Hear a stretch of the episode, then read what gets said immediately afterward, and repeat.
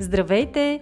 Ние сме Ваня Висарионова и Маги Пашова, а това е подкастът Мама говори, в който си говорим за всички вълнуващи теми от света на една майка. Бременност, раждане, възстановяване след раждане, хранене и движение, отглеждане на деца, управление на стреса, грижа за себе си и много други. Приятно слушане!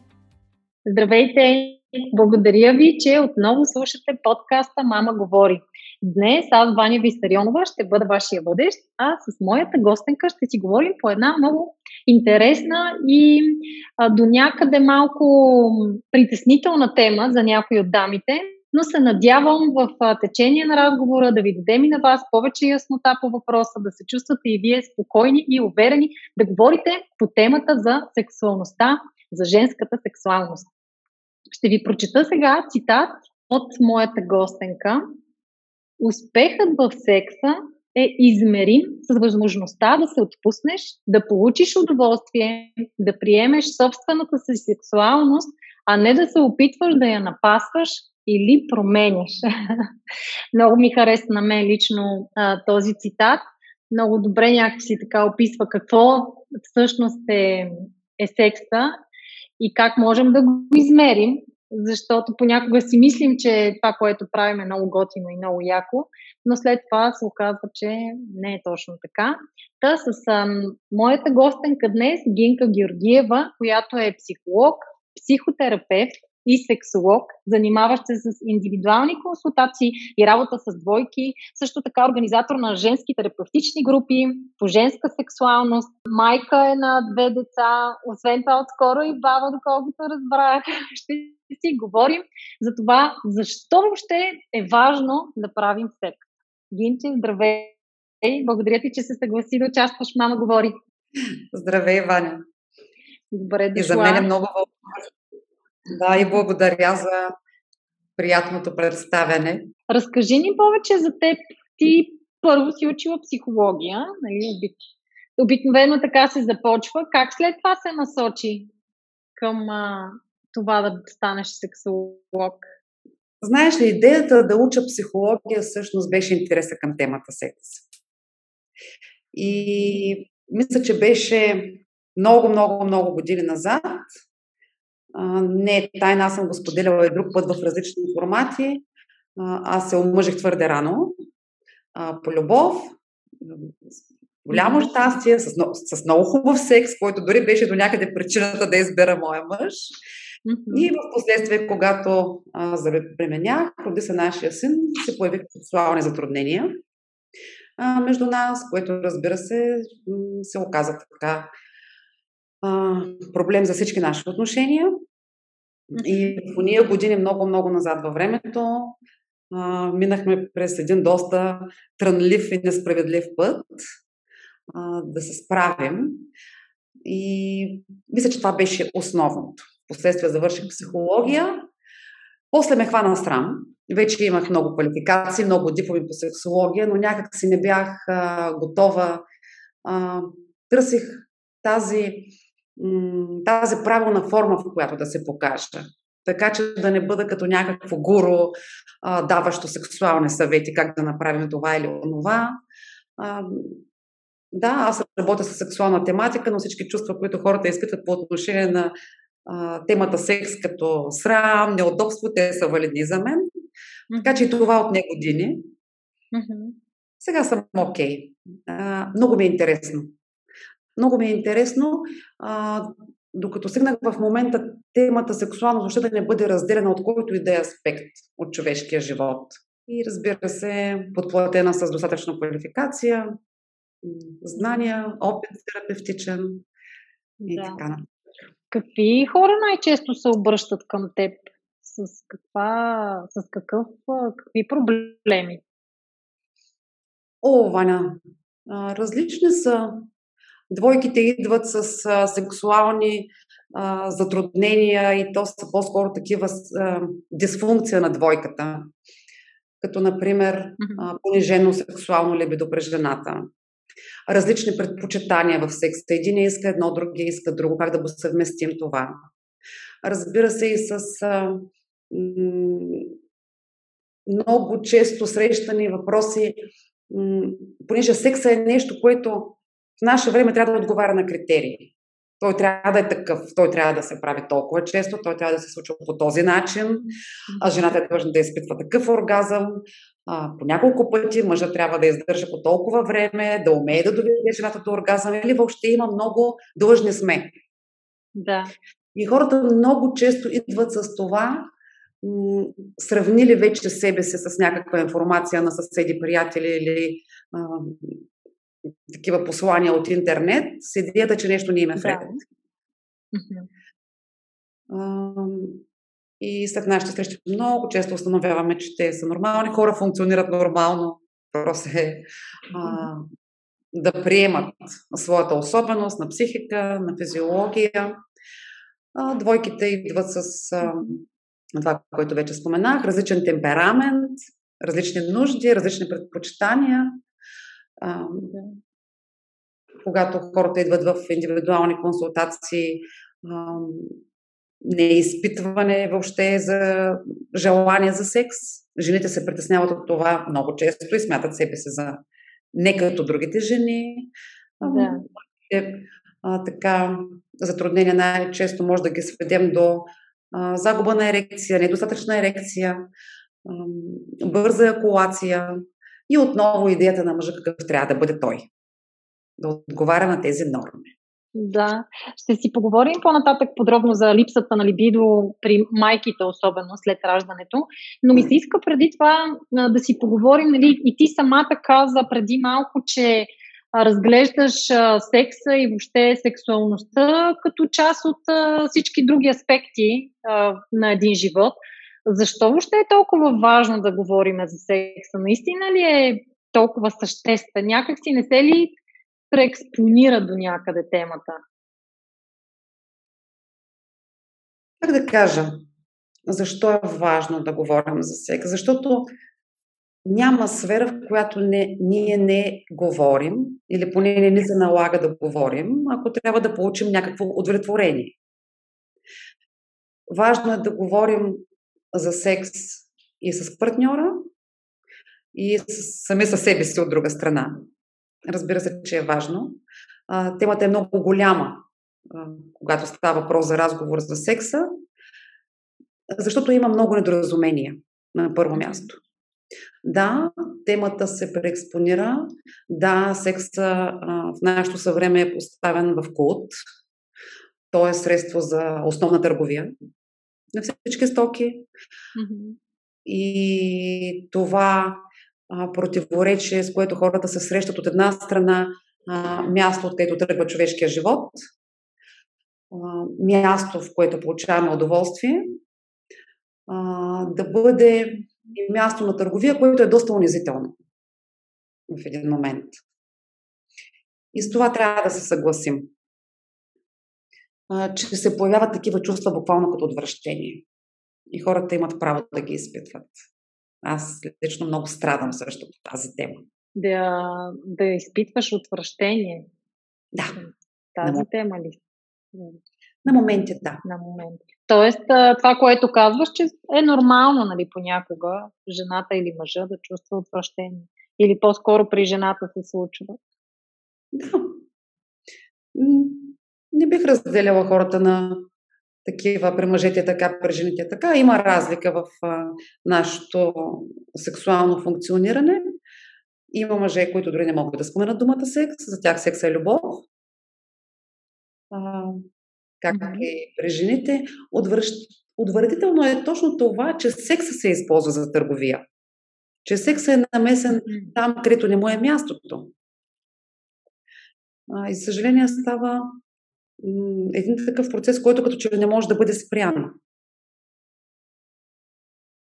И това да. може да бъде спряно на всяка. Да, всъщност, да, в, да, в една твоя публикация а, прочетох да говориш за сексуализацията и всъщност точно за, а, за секса до някъде като разменна монета. Ще разкажеш повече на нашите слушатели какво е сексуализацията и какви са нейните проявления?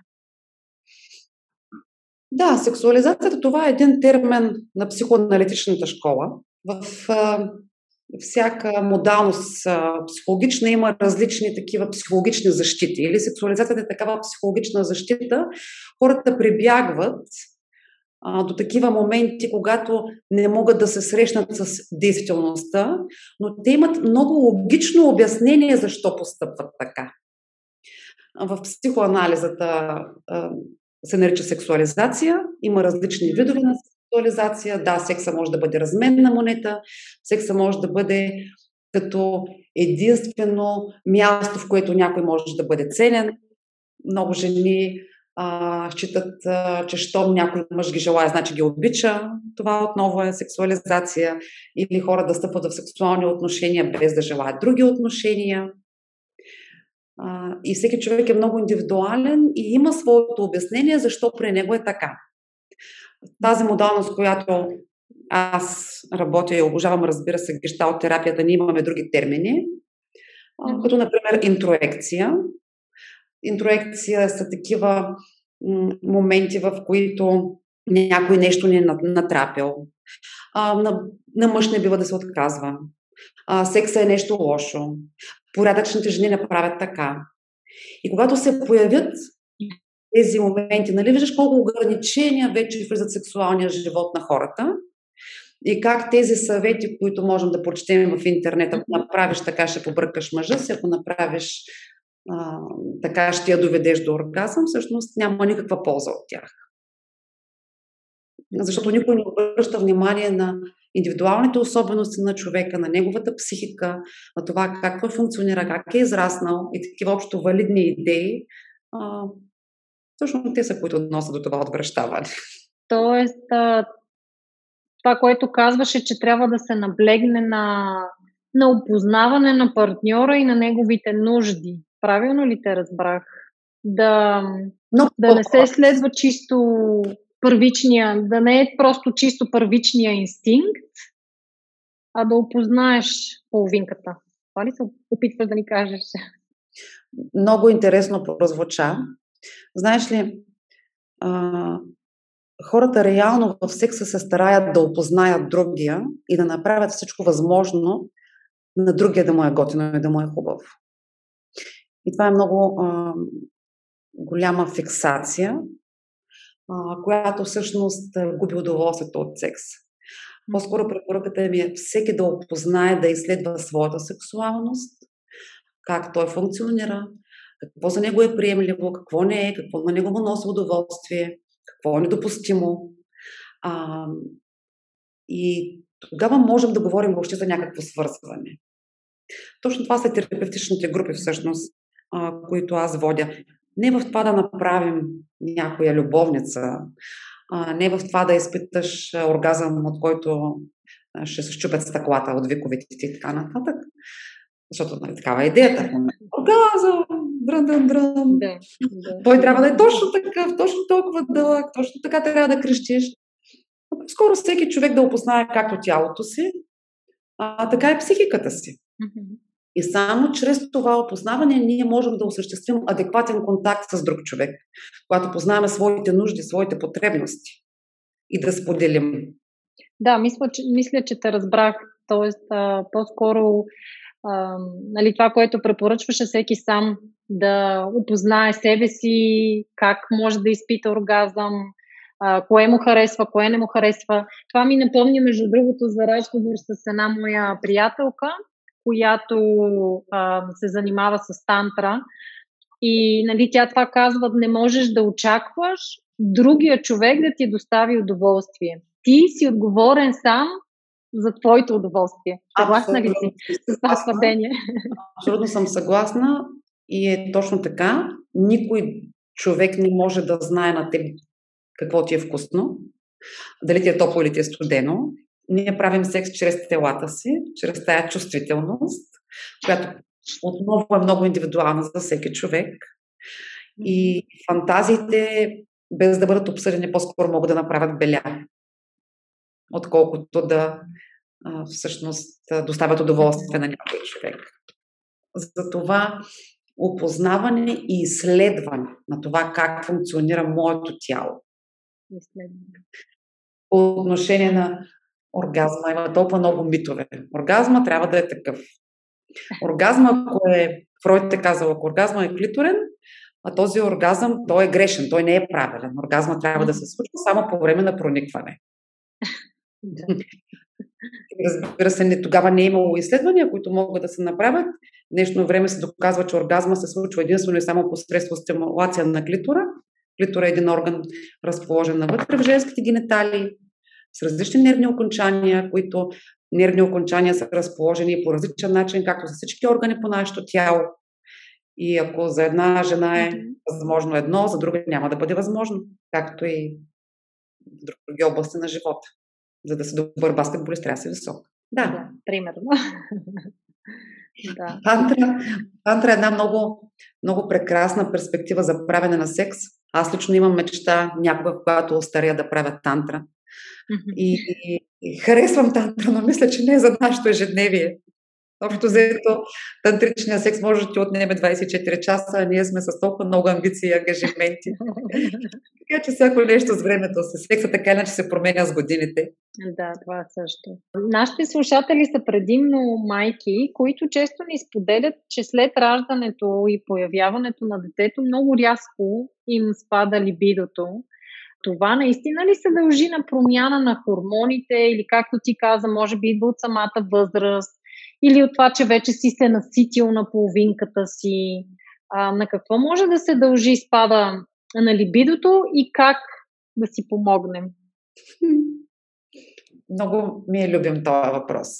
И в други такива интервюта, в които съм а, участвала, съжалявам, че ще повторя, но за мен е много ценно. Ако на майката е спаднало либидото, на таткото не му е спаднало либидото, а най-вероятно таткото не си е свършил функцията на баща, на родител, след като той е толкова а, във форма и има готовност за сексуални контакти. А, много е хубава темата, много дълга. Сега ще видя какво ще е това, което ще кажа. Наистина да е много важно да акцентираме на него. Първо се очаква либидото да бъде а, mm-hmm. винаги, а, постоянно едно и също. Едва ли не либидото да бъде а, спонтанно, искам секси хоп. И ако ние върнем времето назад, ще видим, че това а, спонтанно желание за секс, всъщност либидото е желание, интерес, който ние проявяваме, го е имало в периода на влюбеност. Тогава целият ни интерес е бил около този човек, около половинката това желание да бъдеш с него. Да. И би било ужасно, ако ние сме с такова повишено либидо през целия си живот и ако мислим само за други, как да прекараме време с него, как да правим секс, по колко пъти на ден, 10, 20, 30, кой на колкото са му стигнали силите там в рамките на няколко месеца, естествено. Живота ни не е само секс. Ние не се събираме с партньор, за да правим само секс. Имаме много други задачи, които трябва да свършим в този живот. Стига хората да не се оплашат, най-вече жените, че понижаване на либидото всъщност е проблем. Понижаването на либидото не е никакъв проблем, то е нещо естествено, именно от към новите задачи, които се появяват в живота, отговорностите покрай децата, а, може би недоброто физическо състояние. Майките днес са много отговорни. Наистина много отговорни. Бебетата вече не плачат в наши дни, те са нон-стоп гущнати при майките на ръцете и това е така, това е правилно. До една годинка децата трябва да се гледат много. И е много трудно при една майка, която не е спала да има повишено либидо. А, също и с задачите, с които тя трябва да се справя в ежедневието, които биват подценявани. А, също а, да се забрави този момент, че ако спонтанно не се появява желание, нещо има. Направено е изследване, че спонтанността при жените е много рядко срещана. Повечето жени имат нужда от някакъв стимул. Нервната ни система е такава. А било то мили думи на първо място. Секса за жената започва от сутринта. Много пъти казвам или от понеделник. Мили думи, помощ, а може би и друг стимул, някаква подготовка, подходяща литература, филми, които могат да помогнат обстановката. нашият орган еректира по друг начин. Не като при мъжете. И не бива да плаши никой, ако има такъв момент на понижено либидо. Може би това е момента, всъщност, който аз потърсих сексолог за първ път на времето, преди 20 години, когато си мислих, че съм сбъркана, че съм щупена, че съм фригидна и какво ли не още. Да. По това време, съжаление, даваха хапчета. Психиатрични. Да. Пи хапчета и това е. Добре е да се изследва. А принципно има и хора с ниско либидо. Да, което също отново е нормално. Хора, за които темата секс въобще не е интересна и това не ги прави в никакъв случай а, ненормални или нещо да не им е вред. Както има хора с различни интереси, така има и хора, които не се интересуват чак толкова много от секс. И това е окей. Okay. Тоест, това е нещо нормално. Добре, а кога все пак може да се притеснява жената и кога да потърси помощ? Може би, ако има несъответствие тук с партньора, нали, ти каза явно партньора не си е свършил работата, но ако да кажем партньора има потребността от а, секс три пъти седмично, а пък жената, примерно, само един път седмично, тогава ли да потърсиме помощ? Или, или е вътрешно усещане, абе нещо май не е наред и я чакай да потърся помощ. Кога можем да знаем, че имаме нужда някой да ни помогне? Какво да. направим, ако партньора има нужда? Най-големия мит нашето съвреме е, че в секса някой на някой е дължен за нещо. Възприета идеята е, че ние трябва сексуално да се удовлетворяваме. Такова нещо няма. Ние не се събираме, за да удовлетворяваме някакви потребности на другия, в това число и сексуални. Сексуалните разминавания, така наречения сексуален темперамент или полова конституция също би могло да се нарече в някои места, те могат да се видят в самото начало на връзката или могат и да се скрият. Защото когато ние сме влюбени, ние много подценяваме тия моменти, а, достатъчно ли ми е, не ми ли е достатъчно, понеже виждаме други неща в партньора, които смятаме, че са ценни да бъдем с този човек и скриваме тези наши претенции. И след това се появят сексуалните проблеми и хората установяват, ама аз имам нужда от повече или по-малко, аз имам нужда така да се случи или по друг начин, неща, за които не е говорено, те лъсват. Това са неща, които наистина се уточняват и са задачи, с които всяка двойка трябва да се справи на определен етап. Темата секс е тема, която а, присъства в, в първия етап на взаимоотношенията, когато още няма деца, когато двойката е още двойка, когато дори няма други ангажименти, какво ще правим ние с този секс? А как е при теб, а как е при мен, а как можем да го съвместим? Да, ние потребности не удовлетворяваме в никакъв случай. Това ако а, единия има нужда да го направи, ти каза три пъти седмично, а другия? А другия, примерно един път или на две седмици един път. Какво правим с това? Как се разбираме с това? Окей ли си аз да правя секс един път в седмицата, през останалото време ти да мастурбираш и аз да ти се радвам на това? Защото има жени, които а той гледа порно и мастурбира тайно и са много възмутени. Значи не ме обича. Ето това е момента, в който показва, а как общува тази двойка. Секса преди всичко е място на комуникация. Както хората разговарят в живота ти, така ще разговарят и в секс. Имаш ли още нещо важно, което пропуснах? Как те звучи? Интересна. Интересна гледна точка, да. Мисля, че ще, бъде, че ще бъде полезно на нашите слушатели, най-вече това, че не сме длъжни да удовлетворяваме ничии нужди, но, но то до някъде ни е, както каза ти, втълпено нали, момичето да, удовлетворява нуждите не само в секса, нали, има. Ти сега трябва да си сготвила, трябва това, трябва това, нали, както ти каза, всичко е трябва. А, но най-малко пък всъщност би трябвало да е така в секса. И наистина, това, което може да, да помогне е приятелски разговор, всеки да си каже от какво има нужда, от колко пъти има нужда, за да са изчистени отношенията и да вървят гладко. Има хора, умни хора, които а, осъзнават своите различия и успяват да се адаптират много добре един към друг. И тези различия те да не бъдат проблем. да могат да видят всички останали ценности в тяхните отношения. Има и такива, които ще се фиксират за това и ще доведат до не толкова приятни резултати след това. А, тоест, а, от това, което ти ни разказа, не може да се каже, че има и такова нещо като здравословна порция секс. Нали, примерно, да го така и сега ще го правим един път седмично или три пъти седмично. За всеки, това, което и ти каза, и според мен е ценно за слушателите, че за всеки това нещо е различно. Всеки да. спрямо потребностите. Няма такова нещо като здравословна порция. Няма, няма такова нещо. От това някой да не прави секс, няма да му стане нищо. Да. И от това някой да прави много секс, пак няма да му стане нищо. Да, да а, секса е потребност, но не влиза в тези потребности като въздуха, храната и водата. Абсолютно. Той не е умрял от това, че не прави секс. По една или друга причина. И за съжаление, медицинската литература може да бъде много объркваща, защото изследванията, които са направени, те са върху мъже. И някой сексолог на времето е решил, че а, добрата фамилна двойка функционира, ако прави секс два или три пъти седмично. И ако вие не правите три пъти седмично секс или два пъти, то с вас нещо не е вред и вие трябва да се лекувате. Или мъжа, който е на 30 години, трябва да прави секс пет пъти седмично. И ако ти на 30 години не правиш секс пъти седмично, а, това е проблем. Не. Всеки човек има различни потребности.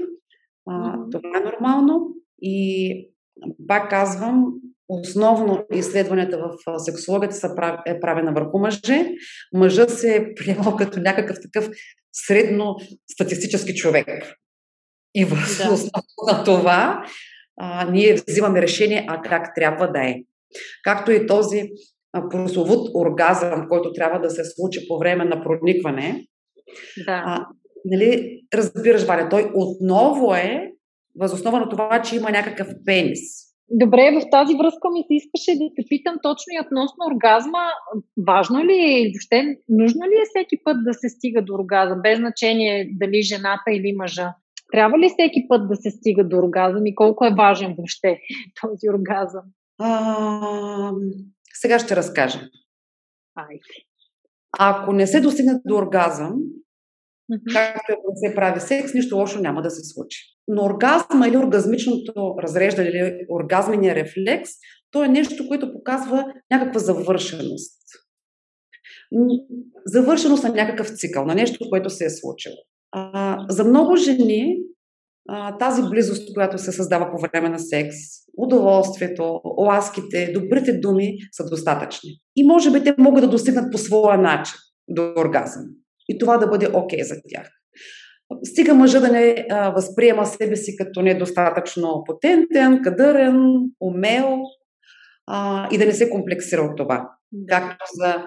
Същото е и при мъжете. На времето имаше един мит, или поне по мое време, че ако мъжът се възбуди, ако по най-бърза начин не свърши, ще му посънят тестисите, това е много опасно, може да се разболее от него, дрън, дрън, дрън, дрън, такива неща няма.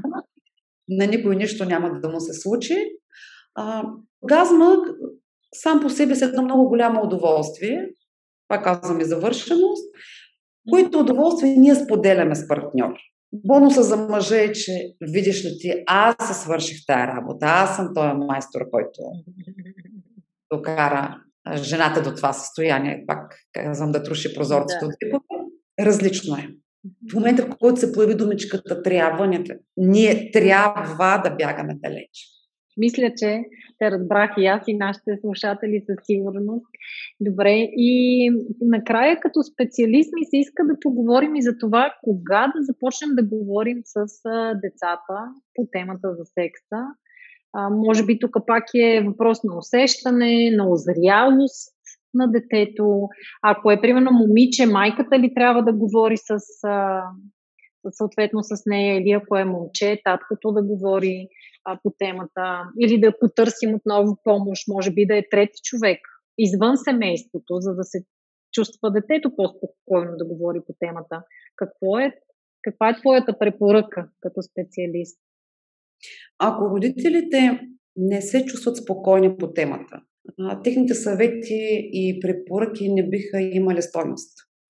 И децата много добре усещат това.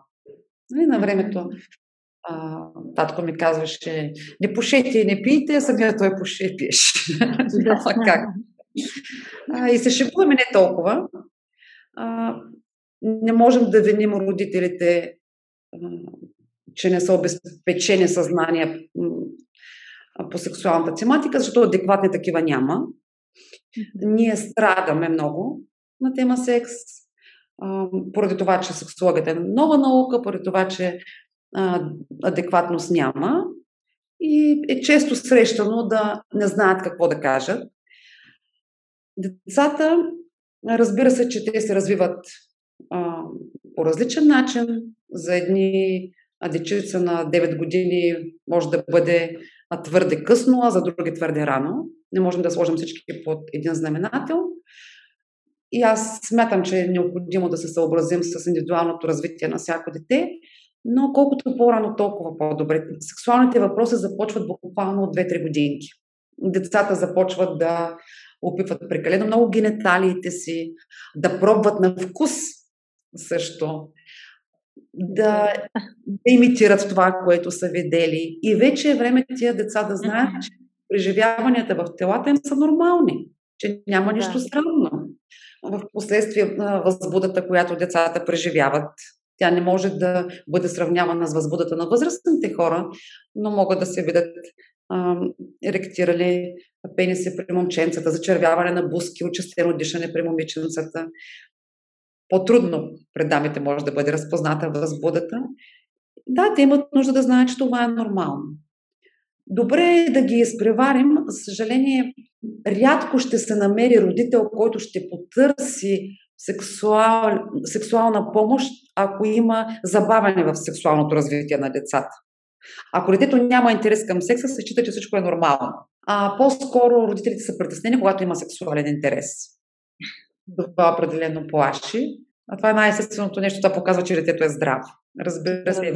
А, тоест, по-скоро в обратния случай трябва да се потърси помощ, ако няма никакъв интерес, така ли? По-скоро да.